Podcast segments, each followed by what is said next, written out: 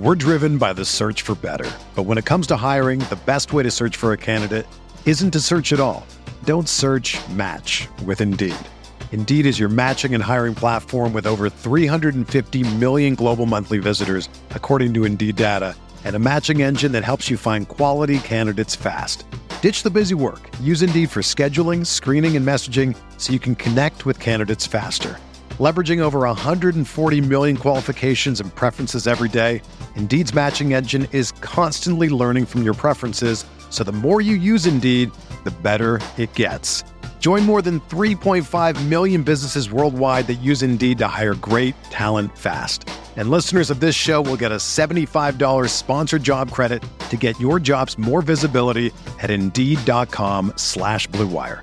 Just go to Indeed.com slash BlueWire right now and support our show by saying that you heard about Indeed on this podcast. That's Indeed.com slash BlueWire. Terms and conditions apply. Need to hire? You need Indeed. This podcast episode is brought to you by Coors Light. These days, everything is go, go, go. It's nonstop hustle all the time. Work, friends, family expect you to be on 24 7. Well, sometimes you just need to reach for a Coors Light because it's made to chill. Coors Light is cold lagered, cold filtered, and cold packaged. It's as crisp and refreshing as the Colorado Rockies. It is literally made to chill.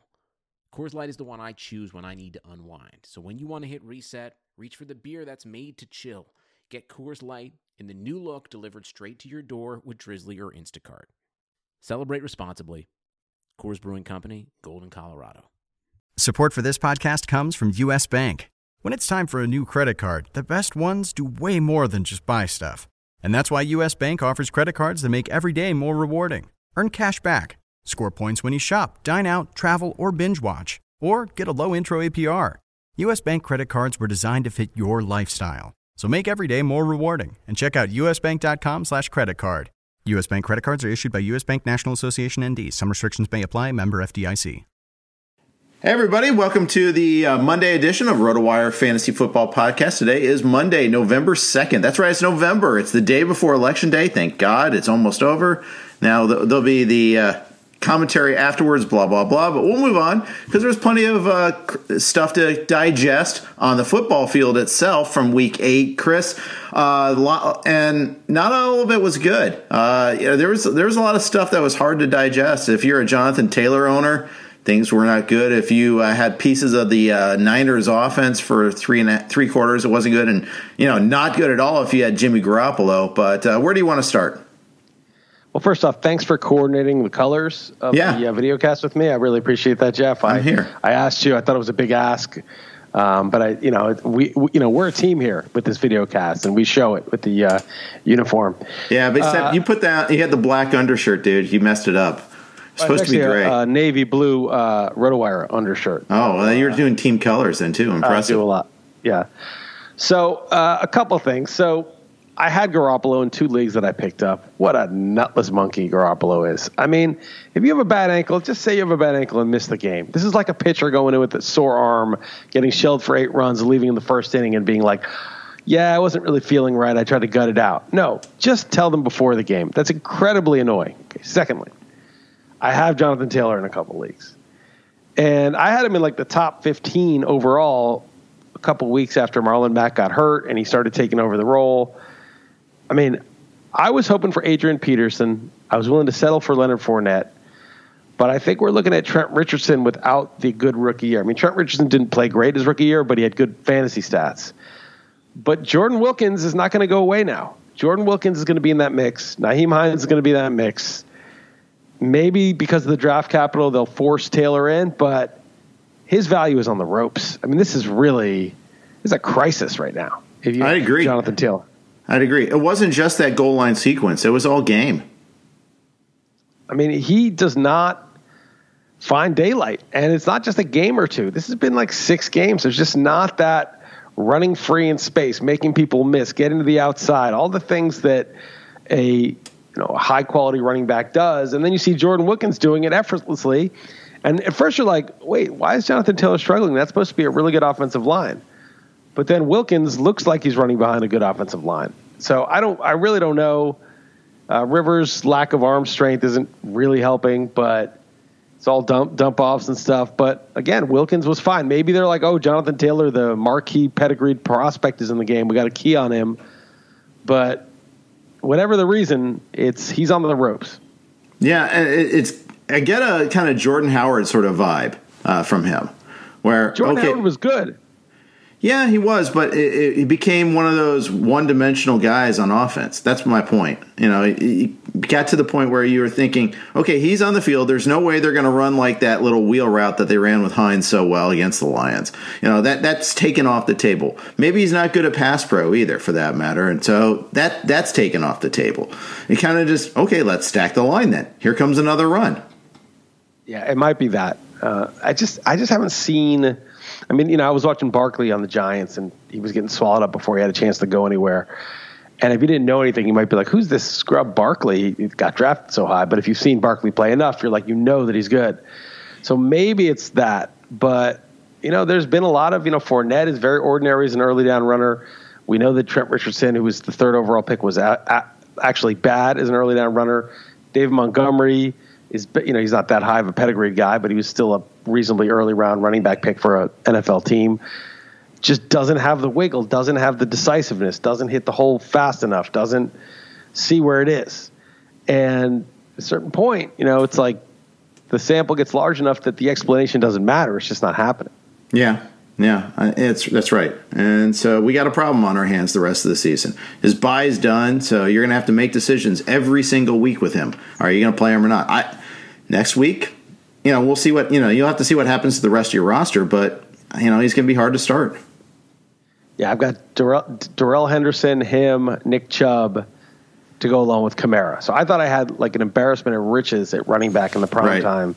I, you know, I was like, oh, I can't even get Darrell Henderson in my lineup because I've got Chubb and Taylor. And now, you know, Chubb maybe back in a couple of weeks. That's what I'm waiting for. But Taylor's, as you said, almost unstartable, and then you know Richardson's hurt. So I'm so I mean Henderson's hurt. So yeah, that's uh that's an issue. Boy, do the Rams look terrible on offense. Oh. Well, I don't I don't see why this is that surprising. I know their offensive line has played better, but Goff we know is average. Yeah. Um, Kupp is pretty good. He's a nice slot guy. He's quick, but he's not like a destroy you, take over the game type guy. I got 21 targets for 100 yards this week. And then Robert Woods is just a guy, also, you know, decent route runner, uh, but not, you know, he's not like an imposing matchup. No Brandin Cooks to stretch the defense. So what do they have? You know, there's Todd. There's no Todd Gur- peak Todd Gurley, who was an elite running back. They don't really have. Darrell Henderson looks good when he plays, but there's nothing they have that really worries you at all. And so it's all scheme and misdirection, and it's you know it's all just craftiness. There's no real there, there's no matchup that you fear from the Rams. Yeah, uh, that's right. They they you know they just don't they can't take it off the top. Even if they had Cooks, you know I don't think Goff is that quarterback to kind of be best. Maybe maybe he needs that, and just the threat of that is good enough. But they don't have the over the top option. They never take shots. Never. Uh, Josh Reynolds is not that guy. No, and Van Jefferson I thought would get more run this year. He did for a couple weeks, and they kind of shelved him. He played a little bit this past week, but I don't know. I, I don't really see. Um, I don't really see the solution for them. Their defense is good, but it's hard to play defense in 2020. There's just too many rules, too many penalties that, that can be called against the defense. I just don't see a real ceiling for the Rams. Yeah, Jalen Ramsey got hurt in this game too, uh, so that even the defense could be a little bit of struggle. Although, you know, they shut down Tua. I mean, and and, and the Dolphins. Uh, the Dolphins' offense was just you know moribund. They just took advantage of all the turnovers from the Rams. Yeah, I don't think you could really make a decision on it because you have a rookie quarterback in his first start. You're up 28 to 10 before you can blink. Right. And so they're just going to run it super vanilla and conservative. One thing about Tua that I noticed, the only thing I could really notice uh, that in a game like that was his release is so quick. Like he just has this weird flick where he gets the ball and he flicks it out to the guy. It's not like he has to like cock the ball and like make a, a throwing motion. It's just like this flick. It was like when we used to play uh, softball with Brendan Ryan and he would feel yeah, the ball and just that's like, right. flip it at 100 miles an hour right to the first baseman. You'd be like, dude, like that came out of his hands so fast um, and with you know with velocity. And this is what it looks like. He just flicks the ball quickly, and that is an advantage. I, I couldn't tell in, in, the you know given the way the game was going, what kind of an advantage that is, but it is an advantage. It was accurate and quick. Right. So we'll see. We'll see what you know if that's something. If that's the thing. Obviously, people who scout college football probably already aware of that. But it was kind of weird the way he would get the ball out so quickly. That's right. That's right. And you know, honestly, it, it just you got to give it a little bit of time uh, on this one here. But uh, yeah, for at least one game, pretty uh, you know, pretty difficult uh, game. Uh, didn't didn't do a whole lot. You know, if you had DeVante Parker, you got the touchdown. That was his only catch. Mike Gesicki one catch. This is too bad. You know, about two bad weeks in a row for Gesicki, and a lot of bad weeks actually. He's like all feast or famine.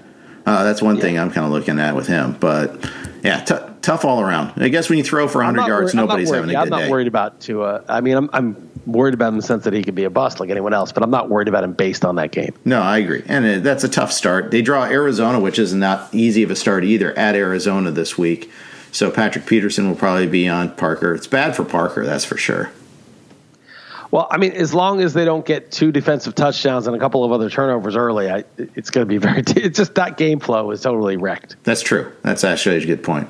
A um, couple other games. You know, we got to talk a little Pittsburgh, Baltimore. Uh, Pittsburgh, they. You know, I I thought Baltimore had him down, and Baltimore. I mean, let's face it, Lamar Jackson was awful. They lost a lot of offensive linemen in this game. But Pittsburgh had to rally in this game and was able to do so. They had a couple huge defensive stands. Uh, they get things done.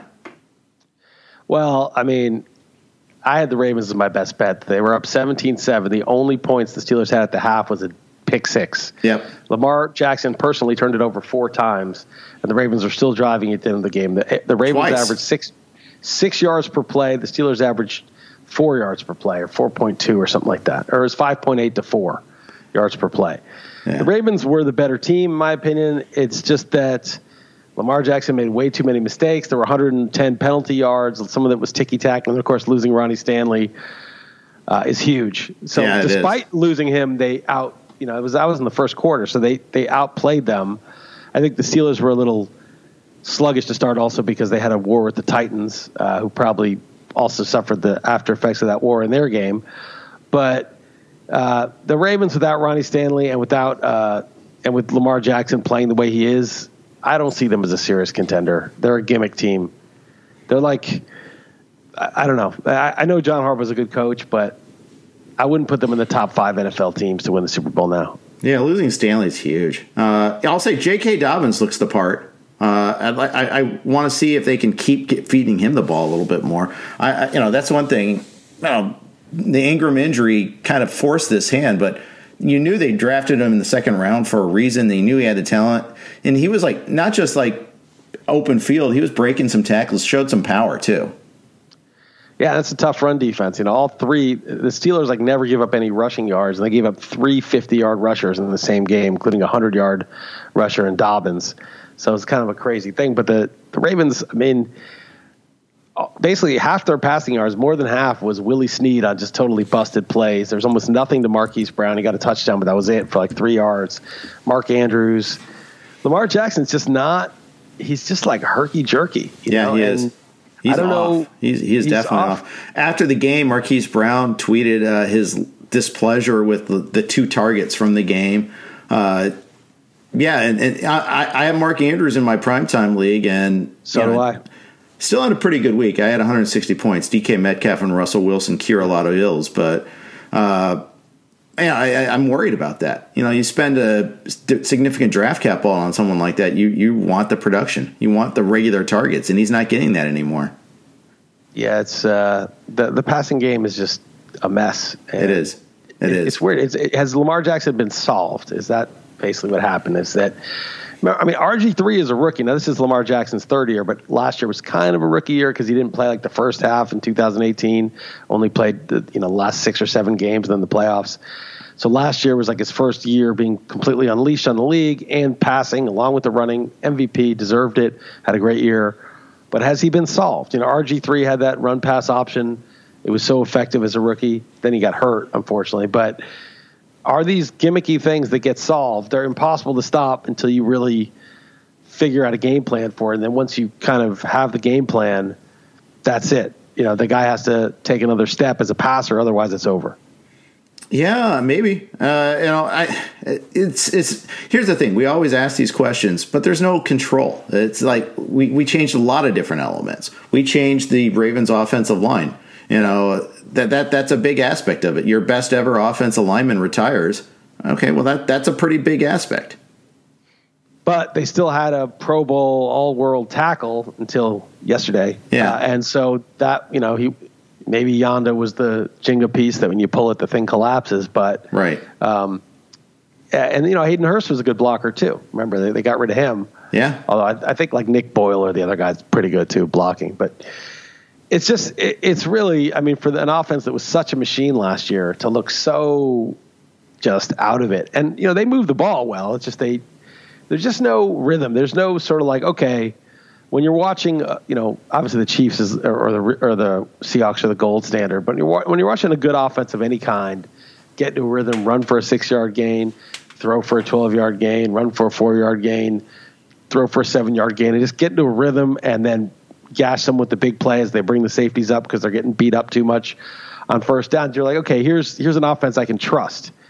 And the Ravens offense was kind of like that last year. It was just unstoppable. And now it's just it's just all a bunch of randomness. Him running around there. Yeah, it's it. There's no sense of rhythm, and it's kind of like the Cardinals. Although, I mean, give me Kyler Murray straight up over Lamar Jackson in fantasy and reality. I don't, I don't think it, I don't even think it's that close. I don't know about reality yet because I'm not sold on uh, Murray as a passer either, uh, for that matter. Uh, I think he's got more touch. You know, it's like he's herky jerky too, but he, I think you know the ball that he throws is like Lamar Jackson seems to zip it like 100 miles an hour all the time. Everything's a, a line drive cannon, and Murray's got a little more arc and touch on it. It's got a, he's got a little bit of the Russell Wilson passing, you know, like a little bit of that rainbow, uh, which is a little bit easier to catch. Yeah, I, I, it's funny because you know the Ravens. That's the team you spend all offseason to try to solve. You know, and so it's they, they're up to like a harder test right now. I think that's part of the, the, issue too. You know, you, you can't do that with every franchise. I just I feel like you probably you, you you know, Arizona, they, they, you do some prep, but let's face it, you know, San Seattle and San Francisco are worried about each other more than they're worried about Arizona, for instance, right now. Well, I, I just think that the more gimmicky the guy is, the more it's just solve this problem and then you've got it. Do this thing to stop this thing that they do and it's over. Whereas the more the guys like Patrick Mahomes or Russell Wilson, where it's not like a gimmicky thing that they do, it's just they can do it all. Yeah. Then there's there's nothing to figure out how to solve because there is no solution. The solution is going to be one of those Belichick games where you contain, you bend but don't break, you give up yards, you try to limit, you know, Tyreek Hill and Mecole Hardman now, which is another interesting development. He seems to be part of the offense again. Yeah. Although I'm sure he'll let me down as soon as I put him back in the lineup. But you know, you limit the deep guys and let you know let them throw the short stuff, or you take away Kelce and Hill and let them beat you with somebody else. I mean when you're dealing with like Wilson or Mahomes, you don't get to stop them. You you just have to like just make it just a tiny bit harder for them, and they might still beat you anyway. And I think that's the difference between them and a guy. Now maybe Lamar Jackson can transcend that. Maybe he can you know right. be like, okay, now I'll just do this and there won't be a solution. But right now, it seems like they're a little bit solved. Yeah, I, I, that's the thing is, yeah, they have to change the equation. They have to add another element there. They have to change something there, and they they probably need time to do it. But they they were coming off a bye also. They had a little bit more time this past week, and they they still weren't able to kind of get completely on track. I mean, they did. I mean, they moved the ball. Uh, don't get me. You yeah, know, they moved that, a ton. They moved it a ton, and, and they were fine against the Steelers. It's just that the, the four turnovers are just unacceptable. You can't turn it over four times. And some of those throws are just dumb. There was another one that I think was like a dropped pick where you should have had another one. It was just, it was like just sloppiness. It was just this cavalier, Jay Cutler esque, flip the ball up into traffic. It was just, and, and because he doesn't have the, the other polish of like just going through progressions, like making like incredible you know decisions and throws. It was it just looked like he was very limited, and uh, you're seeing Josh Allen get exposed. You're seeing some. I was just wrote a thing about how we're in a new paradigm where pocket passing is is nice, but you need the running element, and I kind of still think that's true. But now you're seeing some of these uh, running quarterbacks get exposed the last couple of weeks. Yeah, and uh, you know I, I, wonder about that too. Uh, are they just you know, are, are, are, is this just are they getting getting schemed against? Could it be the weather? You know, who knows? I mean, I you know, I, I think it's they they have to resolve. You know that these offensive coordinators need to help them too to unlock that. I mean, you can't just run the same thing. Okay, we're just going to run our thing, and they're not going to be able to stop us. Well, okay, they stopped us. Now what do we do? Yeah, I mean, again, like they it was okay. They moved the ball. The turnovers were killer, but if there weren't turnovers, they would have won that game comfortably. But and you know, Big Ben didn't look great either. By the way, on the other side, the Ravens defense looked pretty good. Yeah. But yeah, yeah, and there might, but there's got it can't just be you know Lamar Jackson just has to not throw make those bad decisions. I don't know what the coordinator can do for him in that instance. And Yeah. get and they have to get the ball to Mark Andrews and uh, obviously Steelers are a good pass rush. Losing your Pro Bowl left tackle that's a tough order, but you got to get the ball to Mark Andrews and Marquise Brown. You got to know you got to get the ball in the hands of playmakers, even if you yourself are a playmaker. Yeah. Speaking of the Steelers, listen, listen to who they draw the next three weeks: Cowboys, Bengals, Jaguars. That seems pretty good. So, is that think something you'd be Bengals a interested in? now. The, the Bengals are a team now, though. Uh, I mean, it, it's a good matchup, you know, for offense. But the Bengals had a little bit of pass rush. Their secondary played well. They shut down AJ Brown, and you know Henry got his, but he didn't kill them, partly because of game flow. But uh, the Bengals did not look soft. They looked No. normal. They looked like an average defense. Right. And even the Cowboys, I mean, it's hard to tell. Wentz is so damn bad. Uh, I, I, you know, even the Cowboys could showed a little bit of fight last night, although that game was just, oh, it was just a slap fight. It was so ugly. Um, Dude, that game, I, I, it was it was hard to watch, even the forty minute version. Yeah. and that's with the Eagles. I was laying seven and a half with the Eagles. I had Reagor going in a couple leagues, although I sat him in that one where I asked the question. I didn't use AJ Green, thank God. And then I uh, also had well, I had Wentz, which wasn't great in a couple leagues over Burrow. But the but the point is that that game was bad, even though it mostly went my way, and I only had to watch it for forty minutes. It was still a difficult watch, but it was a miracle that defensive touchdown to, to cover the spread. I had the Eagles defense going. It was Yeah. just it was just a miracle. It was like, ah, I don't deserve this cover. And even to the end, like the Cowboys almost backdoored it. But what a what a total shit show. Yeah, it it was. It, it completely was. Uh, the the Cowboys were just running all these gimmick plays. You know, Cedric Wilson was heavily was involved in stuff. You know, Cooper didn't get a target till the second half. Although I think there's some com- uh, conflict on that, but that's at least what the broadcast was saying last night. But it, point was, he was invisible for a really long stretch of time again, and Darius Slay was hurt. It wasn't a Slay thing. You know, it, it was just they, they they were more invested in the gimmick than Cooper and Lamb, which doesn't make any sense. Well, they didn't trust that they could get it done straight up. Uh, Yeah. What was funny was they, there was one point they were up two, nine seven. It was like mid third quarter. They're driving, Mm-hmm. and they're just like pounding the ball, and it's working. Like Pollard's getting big runs, Z's Yep. getting big runs. They had like six runs in a row. They were at like the 40, 35. They're at the twenty five. over They- the 25, and then they try a weird reverse to Cedric Wilson, lose 10 yards for no reason. I mean, there was just no point in doing that. Then they're out of field goal range. They, I think they, uh, how do they get the ball? Uh, how- anyway, the, the Eagles, oh, he maybe missed a field He goal. missed the long remember. field goal, the fifty-four field yarder after that. Yeah, Eagles get the ball back, score the touchdown, and cover the spread. It was just a beautiful thing that McCarthy did that. It was a total unforced error to do that trick play. Yeah, yeah, and it looked like Wilson wanted to throw on that play, uh, but he just had no time whatsoever. Because you notice, like uh, on that play, like DiNucci was kind of they were trying to do a Philly special to Philly, is what I thought, and you know Fletcher Cox Fletcher Cox sniffed it out and just smothered him, and that was, you're right, that just destroyed a great drive. You know that's the one thing, and you're the Cowboys, you're playing for field goals. Don't do anything to get yourself out of field goal position. It was it was pretty bad, but it was exactly what I needed, so I was very happy to see it. Yeah, Jalen Reagor looked uh, looked pretty good. Uh, had one drop, but you know he made a couple plays. Fulgham is still a player; he's still a thing. Wentz, Wentz was terrible.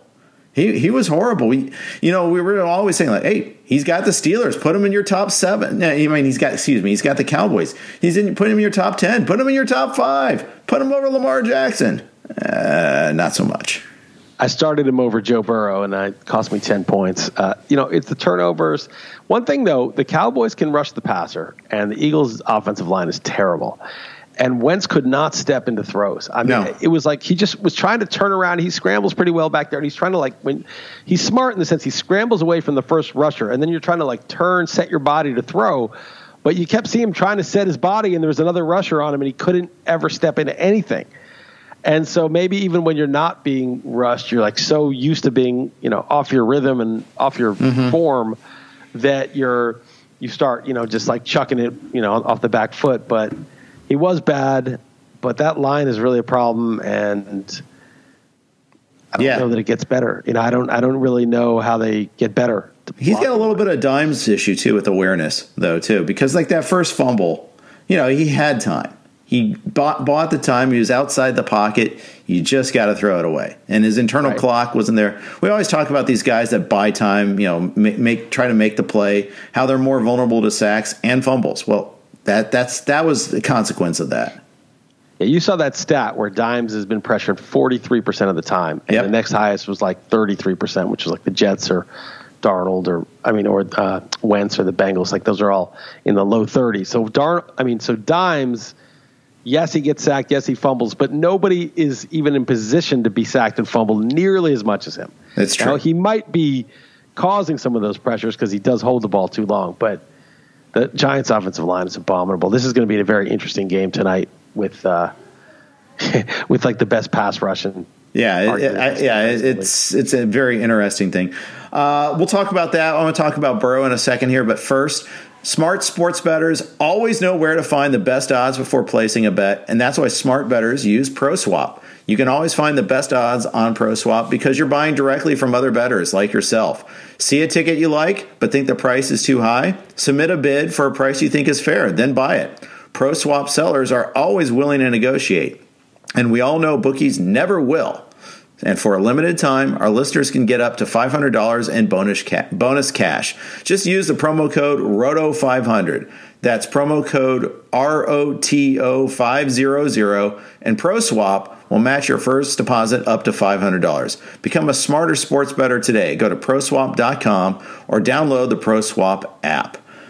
All right. Speaking of offensive lines and Joe Joe Burrow, Joe Burrow had five new offen- starters on the offensive line yesterday against the Titans. Titans didn't get a sack all day, not one sack.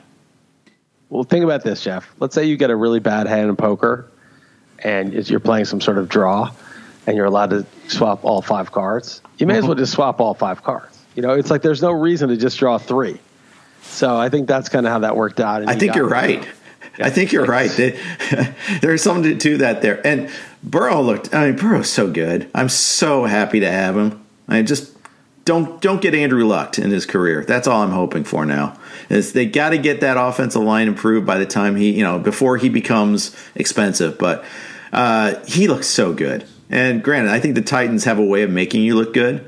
But there was one play, for instance, where you know he bought the time, ended up with this like a six yard run. And I saw that. Should have been sacked like three times, and he like kept wriggling out of it. He's he's good. He's he's also um, just has the mentality, right? Like so, he gets sacked or he makes a bad play or they lose a tight game.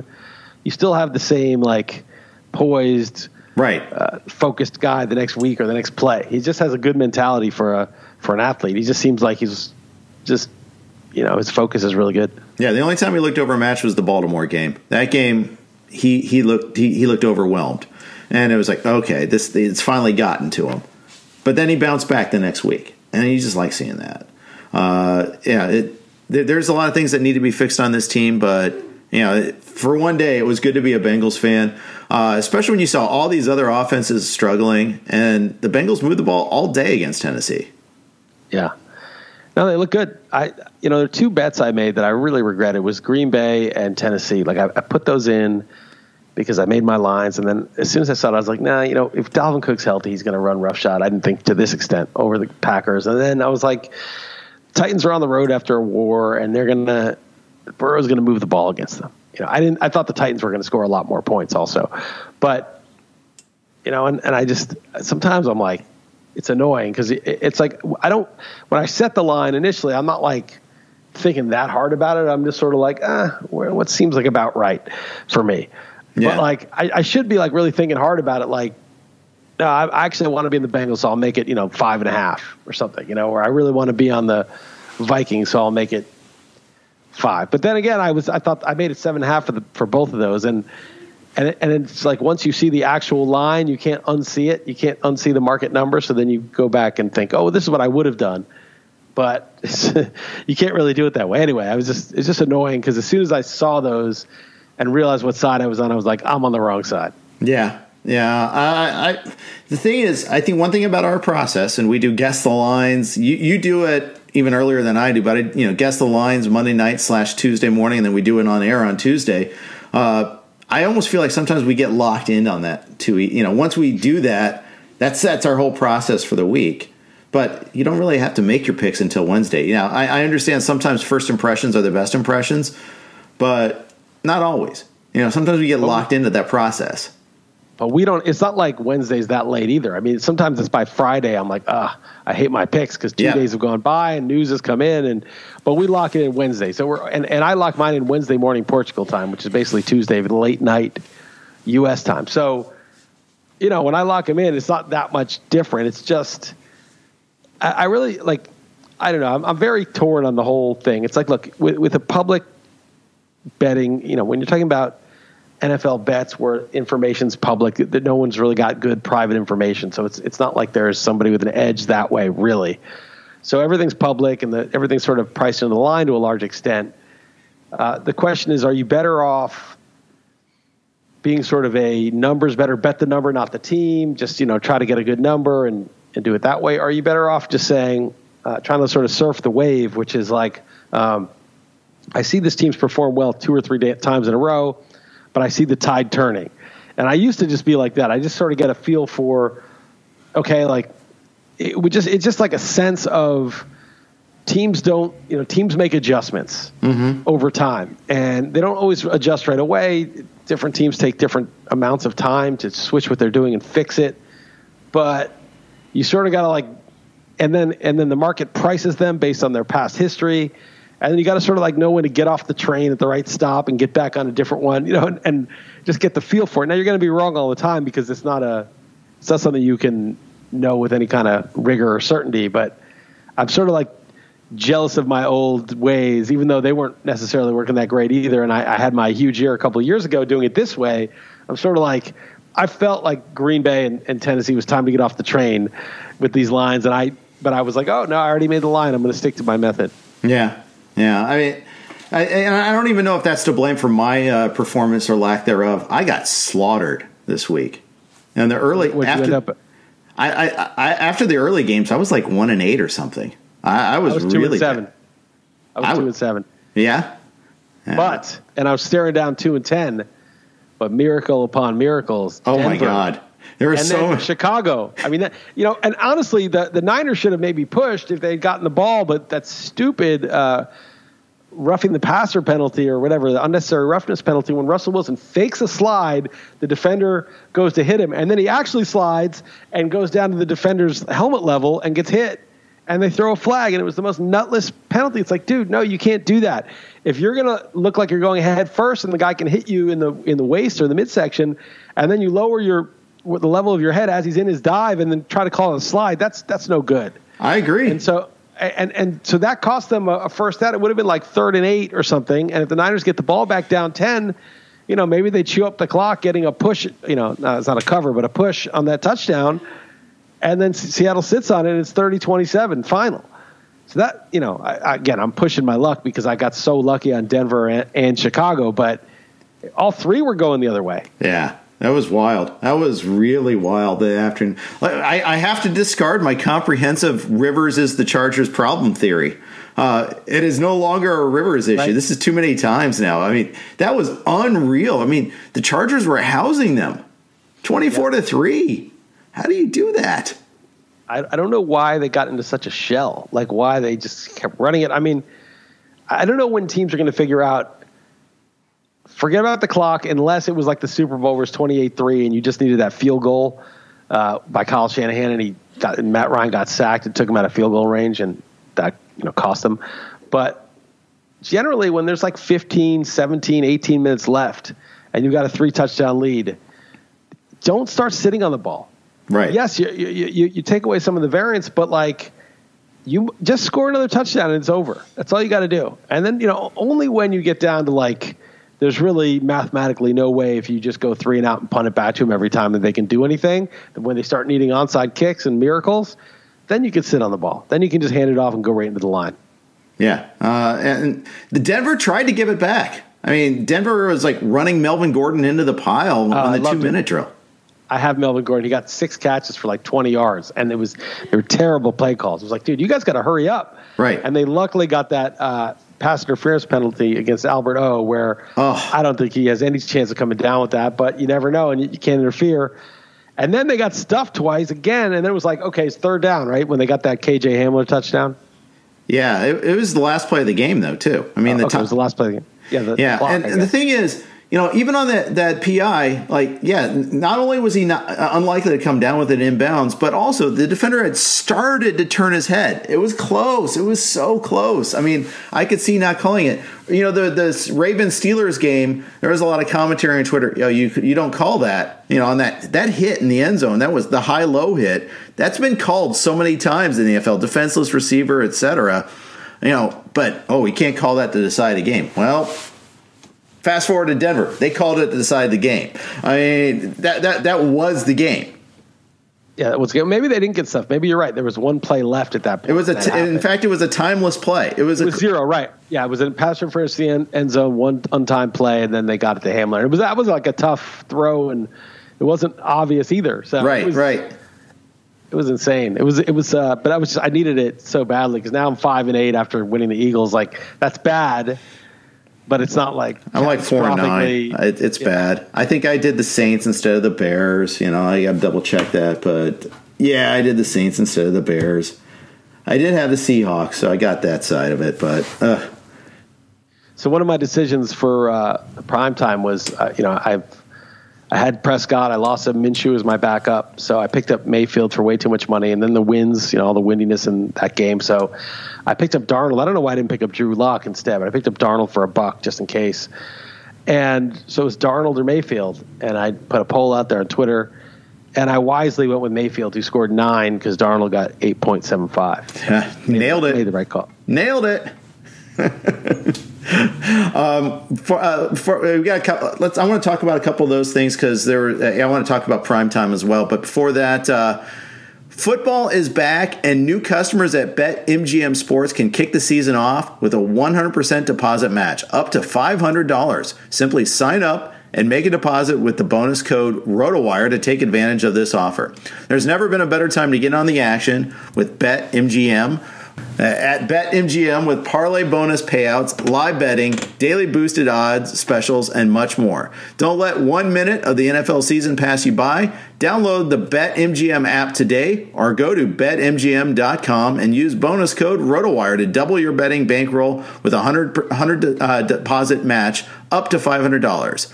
100% deposit match up to $500. Must be 21 or older or physically led and physically located in Colorado, Indiana, New Jersey, Nevada, or West Virginia. Sorry, no Portugal. Please gamble responsibly. Damn. Gambling problem? Call 1 800 522 4700 in Colorado and Nevada, 1 800 Gambler in Nevada and West Virginia, or 1 800 9 with it in Indiana. Promotional offer not available in Nevada. All right, Chris. Uh, so in prime time, I had a mess on my hands. I lost OB, OBJ just like you did. Uh, and, you know, scrambling to pick him up. I also have CeeDee Lamb, and I was like, I can't start him with confidence anymore. You know, this is just, it just sucks. Can't do it. So I made a couple pickups. I picked up Kendrick Bourne. Uh, one, yeah, that worked. Yeah, only because of garbage time. It was all like fourth quarter add on stats. He had like two catches going into the fourth quarter, but he went like eight for 82. So that got me through the week. And Nelson Agholor, who I was pretty excited about, uh, and all of a sudden, like those lat, uh, you know, and it was like, okay, he can catch now. No, he's okay. Zero. Big fat zero yesterday, and that was all because of the wind, I think. But he did he did nothing. Uh, and I had Lamb on my bench, and Lamb only got me eight points, so I still got a problem at wide receiver, basically. So I picked up Jalen Reagor I might have drafted him. I think I drafted him, you know, when he was hurt Right. before the season started. I picked him up everywhere, which I'm happy about. We'll see. I mean, he had a decent game, but he only had three catches. Uh, and I, I have Slayton going tonight. I've got 121, but I won the week already, thankfully. But I also have Antonio Brown coming next week, and I have Deebo who's hurt, and I have Mecole Hardman on my bench who had 22 points, which I wish who I wish I had started, and of course I have Metcalf. So I feel like I've got enough receivers on that team. It's just the running backs that were so deep. I have Kamara, and Chubbs gets, cannot get back soon enough, and then and then quarterback I'm in trouble because I've got like 40 bu- 38 bucks left. And my quarterbacks are Mayfield and now Darnold and Minshew. Minshew probably hurt. I might have to drop him. Of course, I'm going to drop Darnold. So there's just crap on the waiver wire, and Mayfield is not good enough to roll with. You know, I can't. No. I'm not going to win the NFFC. You know, if if I even get to the playoffs, which is you know, I'm like I think I would make them today. I don't know. It's very close, but you know, that's not enough. I need to get a quarterback, and I'm not sure that guy's on the waiver wire. Maybe someone will need a roster spot who has three good quarterbacks and drop somebody, but. This is if quarterback is my big issue, which you know it seems like ridiculous. Like oh, it's easy to find a quarterback, but not in a league with ten man benches where people have two or three. I I don't know if there's a solution out there to be honest with you, Chris. Uh, all the guys who are waiting to get the chance to get the jobs have got the jobs too. It's not like Tua. There's another Tua out there. Well, Bridgewater. Oh, Daniel Jones got dropped by somebody. That's that's a great solution. You know, it'll. This is good because he's going to probably not have a good game tonight. I mean, he might be okay, but it's a tough defense. So he could be available. I don't have much to spend, but I, you know, Daniel Jones is the kind of guy. The Giants actually have a really hard schedule for the next couple of weeks, but they're going to get an easy schedule like week 12, 13, 14. So, well, 12 through 15 is easy. So he could actually be an option for your playoffs. Yeah, he could be. Uh, so yeah, I mean it's tough in, in, a league like that, and in a super flex league, you're screwed. I mean, basically, uh, you know. No, you're stuck. Forget it. Yeah, no, it's not even worth. Right, you're you're going after like Andy, Jake Luton or uh, Mike Glennon. And neither of those are really answers. No, they're not answers. Uh, Andy Dalton's still there. If I were desperate, uh, Mitch Trubisky could get the job back at some point. That's that's where we're at.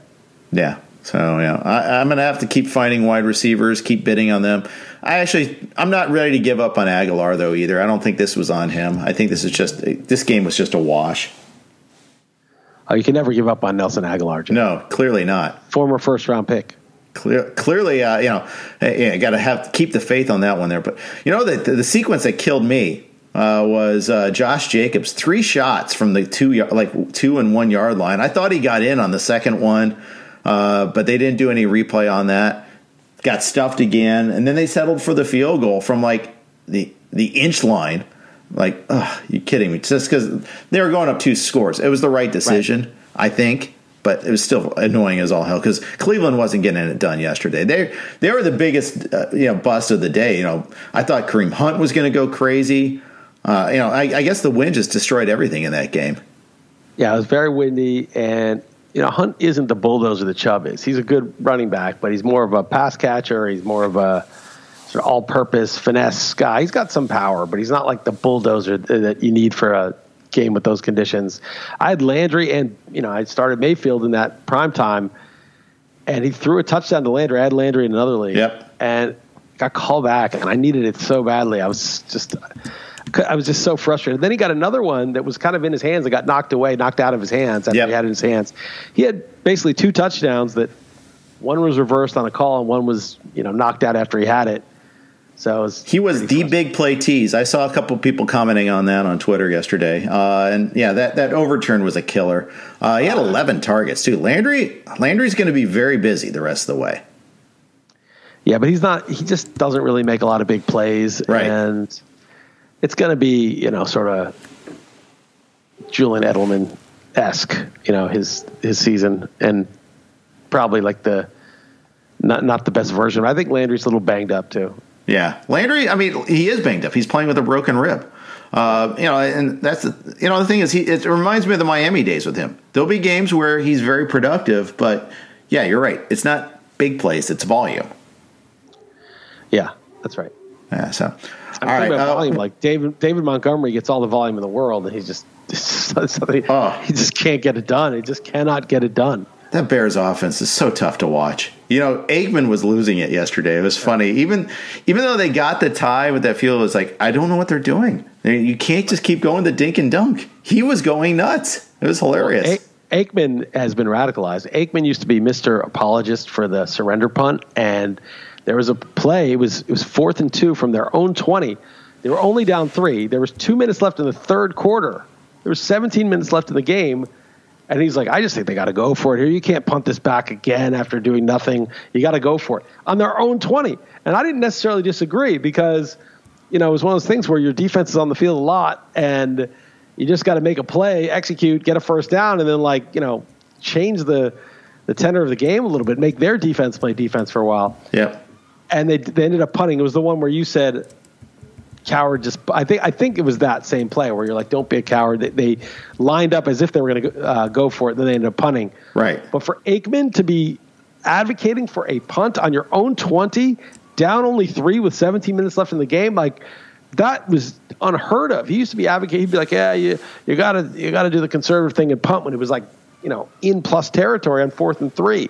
So uh, the things have shifted a lot in the last couple of years. Yeah, there there was some weird stuff going on. The Titans punted from the Bengals.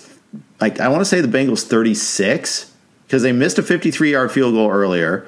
They, it's fourth and twelve, so I, I understood why they didn't go for it, but they, they it was a touchback. They gained 16 yards of field position. Yeah. was cowardly. they probably they probably weren't aiming for the touchback, but I would have gone on fourth and 12 probably there. But 50 plus yard field goals when your kicker is mediocre are not great propositions no. because it's only three points. If you miss, you get seven yards back from where the line. So just go for is. it. Just run a play. But fourth and 12 is tough. I get it. I understand. The low percentage thing. If it's fourth and seven, it's a no brainer. But fourth and 12, you're you know it, you're like all right I still think you should go for it, probably, especially with the, against the Bengals defense if you have the Titans offense. But right, um, that 30 yards of field position you could get if you get him inside the 10 might be worth, you know, the the small chance that you convert on fourth and 12. But then they didn't even execute the punt, as you said, it was a touchback. Yeah. So uh, yeah, it's just it, they just seemed off, you know, and I think that's that. I think that's kind of normal. Like you said, they were in a war against the Steelers. They thought they were going to be in a war against the Bills the week before that. That was their big comeback uh, from the COVID and all that. It, it's hard to be up 17, 16 weeks of the season. You know, a letdown is kind of normal. You would think against the Bengals, out of division on the road, normal place to have a letdown. So I'm not I'm not really that worried about the Titans, to be honest with you. No, I think the Titans are going to be good. I, I, think the Titans are a real contender. I think Vrabel's got that team dialed in, and the Steelers, Ben needs to play better. He's a little shaky for me, but obviously the defense is really good. I'm yeah. not. I, I kind of feel like the Titans are better than the Steelers, even though the Steelers are the undefeated team. And I, the Chiefs obviously are still the team to beat. I think if they're going all out with Mahomes and they're getting Hardman involved, it's still the best team. I don't care. Their defense is a little shaky.